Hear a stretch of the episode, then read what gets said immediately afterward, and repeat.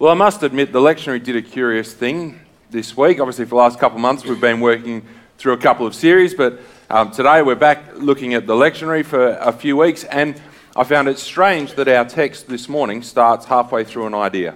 Like, the disciples weren't just walking along one day and just went to Jesus, Hey, Jesus, increase our faith. You know, as if that's an ordinary thing to ask. It actually comes after Jesus has talked to his disciples, especially in the Gospel of Luke, about the need to forgive, to extend grace beyond themselves to others. It's that famous passage where even if your brother sins against you seven times in a day, you are to forgive him seven times. It's in response to that that the disciples respond, well, increase our faith. Right, because what Jesus has asked is clearly something that they felt at that time that they were unable to do. The task is too big, Jesus. Increase our faith. Give us something so that we can do what you've asked. But there becomes a bit of a problem because Jesus doesn't applaud them for asking for more faith. Do you notice that? They didn't say, increase our faith, and Jesus went, Ah, oh, you are wise disciples. He doesn't congratulate them. He doesn't even offer to give them what they've asked. They say to Jesus, Increase our faith. And Jesus says, If you had faith the size of a mustard seed, you could tell this mulberry tree to go jump in the ocean and it would happen. In a strange way, he almost rebukes them a little bit. He challenges their notion that they felt what they were lacking was faith, and if only they had more of it, they would be able to do the things that God has asked them to do. Give us a little bit more faith. You go, well, what are they asking for?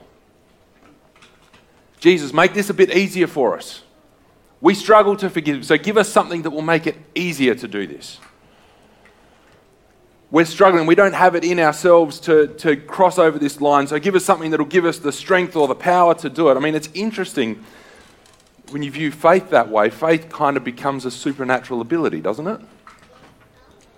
I need a bit more of this so that I can lift a greater weight, do a greater deed, perform a greater miracle. Right? Jesus, increase in me whatever this substance is called faith. And all of a sudden, I will be able to achieve more of what you ask. I'll be more accountable. But at the moment, I don't have it. So you need to do that for me so that I can achieve what you've put in front of me.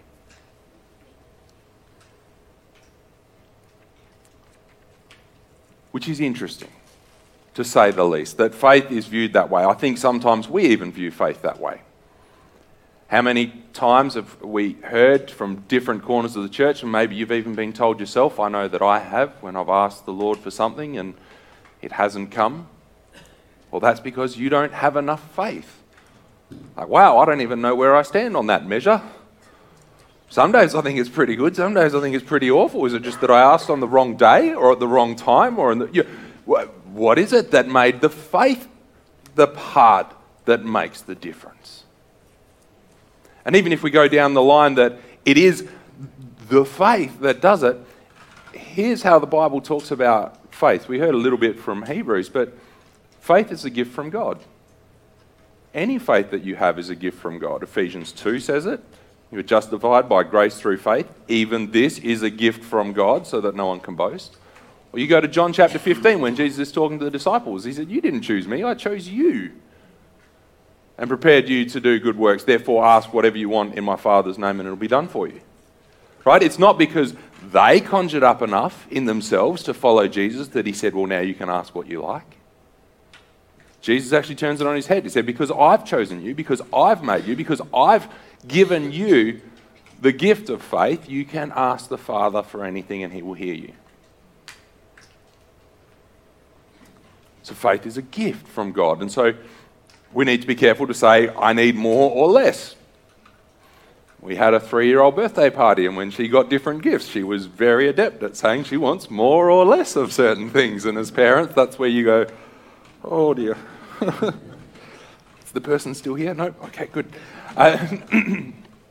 Right? If it's a gift, if it's given freely, if it's undeserved, who are we then to say whether or not it's right? Secondly, and it happens twice in Ephesians chapter 4 and in Romans chapter 12, the Bible says that God apportions out our faith. So it's not that He gives us the ability to have faith, but whatever faith you have is the amount that God means you to have. Right? It's not as if He's lacking in what He gave you. I'll give you a little bit and then I'll see what you do with it. I'll, I'll, I'll give you a fraction and then you can work the rest of the way up to, to the full amount so that you can whatever. Know the Bible says that faith is a gift and it is measured out by God as He sees fit. And so for us to question the amount of faith we have is actually to question the sufficiency of God. Which I don't think is something that we'd be too inclined to do. We're happy to say, I need more faith or I need more something else, but you say, Are you challenging the sufficiency of God? A lot of people go, Oh, no, hang on, that's a, that's a bridge too far. All right? And here's the, the ultimate thing that the Bible says about faith it's not about the amount of faith that you have that makes the difference, it's the object of it. Right? I think that's where Wayne, your kids' talk touched on it beautifully. You can put a whole lot of faith in the wrong things, and nothing is going to happen. Right? It's the object that makes the difference. And so for us, the object is Christ. And here's the thing in this life, you know, the, the disciples were, were challenging, I guess, in themselves the faith that they had and, and what they saw as their insufficiency to forgive. And so they turned to Jesus for him to meet the need. But they thought what they needed was for Jesus to increase something in them. Jesus says, No, all you need to do is have me as the object of your faith. It's not as if we have to coerce God or the universe or, or the world around us. We don't have to bend it to fit our ideas and our imaginations about what God wants to happen. You know, we go, well, God is love and God is caring, therefore I've got to make that happen. I mean, do you realize that God cares more about His creation? We heard this last week than we ever will. You know, God cares more for the sick and the lonely and the downtrodden more than we could ever even begin to comprehend. You know, God as a person. Not like Star Wars, uh, an unknowable force, right, that we want to coerce and, and move and manipulate to create good or bad things, but, but God as a person who said that He loves all His creation, that He loves people, that it's His desire that people be saved, that it's His desire that people be forgiven, that He when we failed, stepped into creation and created a way in and through himself for all this to be done, he's the one who is the object of our faith. And so, as Jesus says, if you have faith the size of a mustard seed, like a fraction, you know, and you think that's not enough, Jesus says, You place that in me, anything's possible. Not because then we become more powerful but because we're recognizing the fact that Jesus already is. We're recognizing the fact that our insufficiencies are irrelevant when we are servants of the Master who has all power and all authority to do all things in heaven and on earth. Right? Faith isn't us trying to change the world, faith is us turning to Jesus and saying, You are going to do it. And then we, as God's people, have the joy and the privilege of seeing Him at work.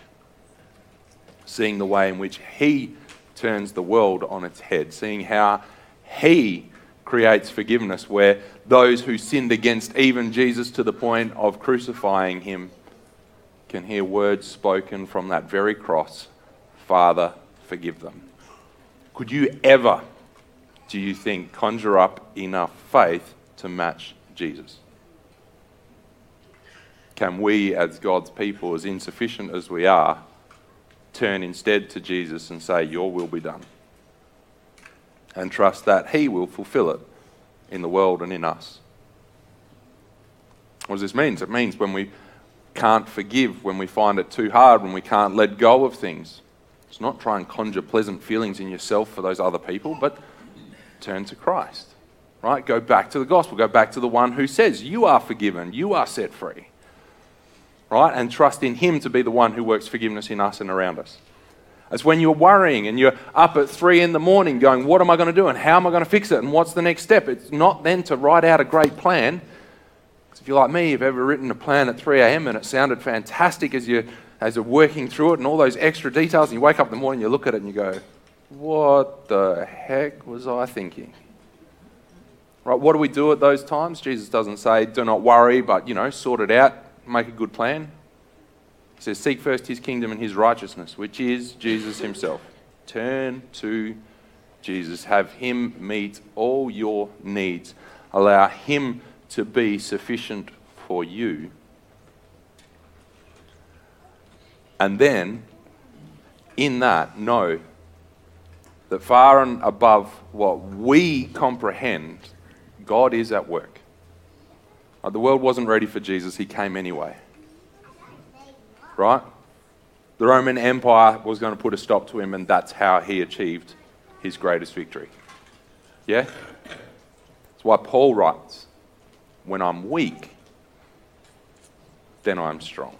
When I take myself out of the picture, as if I've got to be in control, and I relinquish that to Jesus and say, Lord, you are the one who is in control and know better than I. It's in that that we experience the fullness of the gospel and the full power of God. So I don't know about you. There have been many a times when I've prayed for something to go a certain way where I've, in faith, trusted that I had it all mapped out and I'm pursuing something and it goes wrong, and you cry out, Why, God? Why hasn't this worked out the way I thought it was meant to? And then sometime, sometime down the track, you go, Sorry for that, Lord you know, I've caught a bit of a glimpse of what you were really doing at that time, and I was so far off base then. At the end of the day, we're the ones who want the control. We're the ones who want to be in charge, right? The disciples. Increase our faith. Give us what we need so we can go and do this, Jesus. Jesus says, Look at me. Focus on me if you want to truly see things done. All right, so let go of the control. And just to reinforce that, he tells arguably one of the most difficult parables that Jesus tells.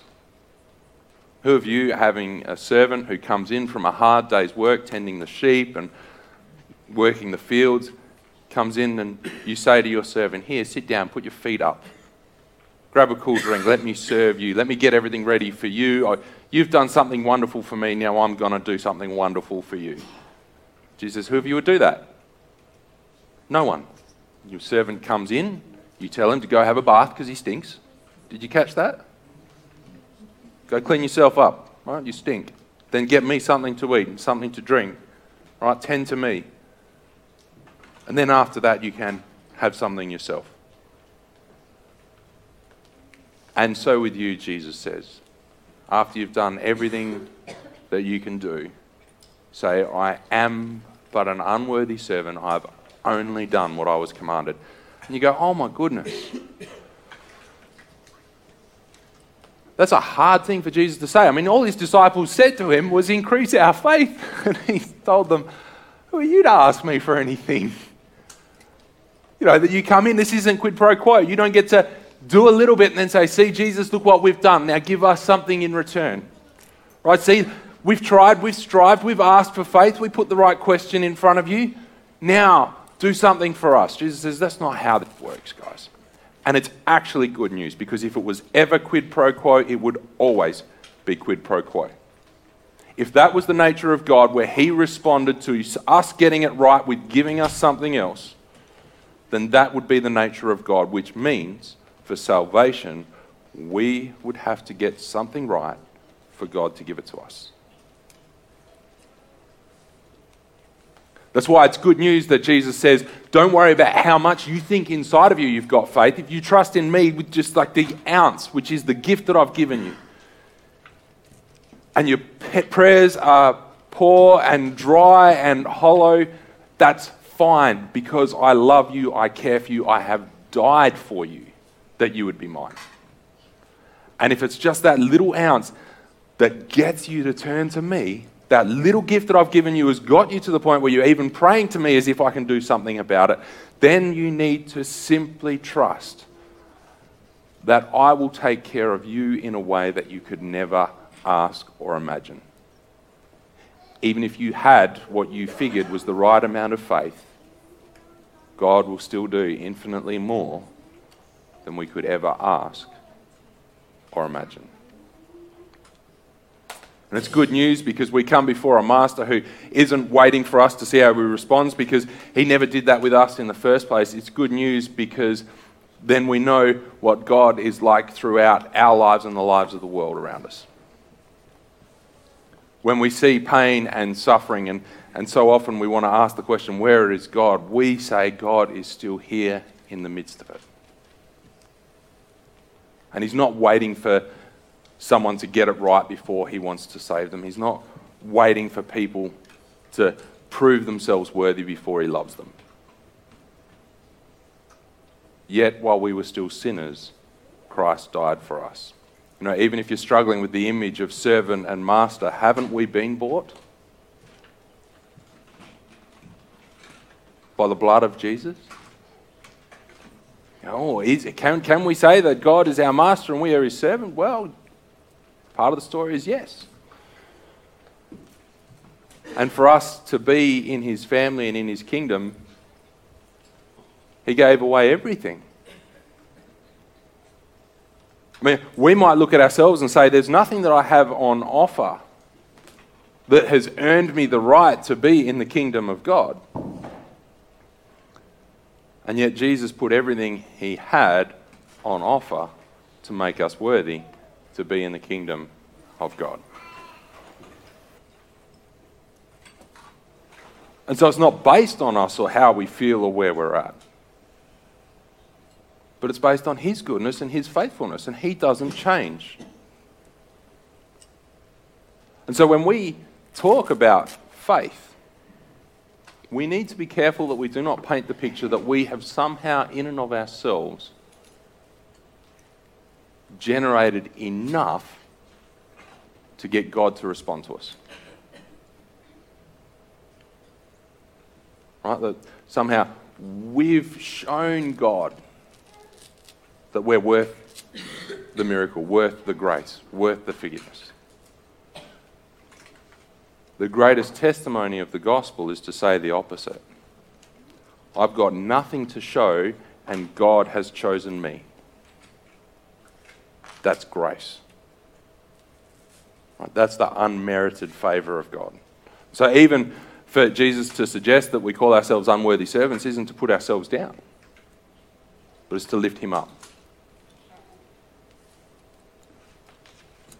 Jesus put before the disciples the need to forgive, and it scared them.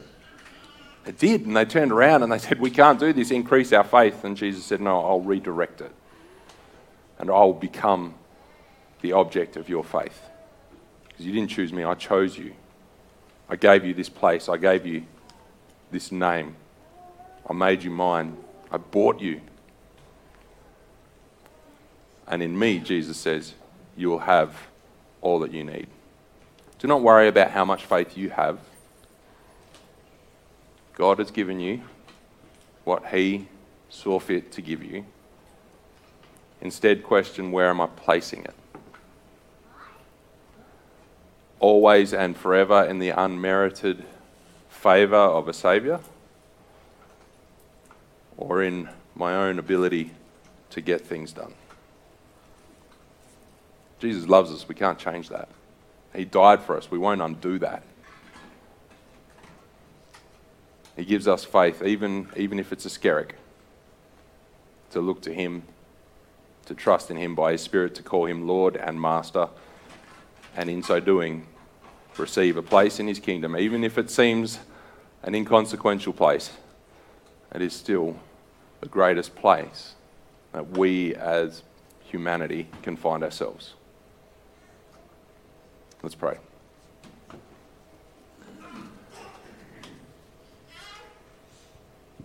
Lord Jesus,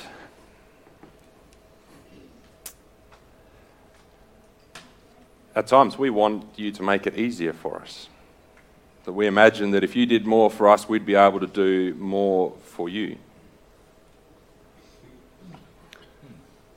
Help us to recognize that as your people, we have received your Spirit. As those who live in your kingdom, we have been set free by all that you have given for us, even your very life for salvation. So draw us out of ourselves, out of the places where we feel inadequate, out of the places where we feel like we've got it totally under control. Draw us out of ourselves that our faith may rest in you. And whatever comes, whatever we experience, wherever we go, we may know the truth that you are already doing for us more than we could ever ask or imagine. That you are not simply repaying our kindness to you, but even when we were against you, you gave your all. In true faith, in true trust in you, help us to live confident humble, dedicated lives. In your name we pray. Amen.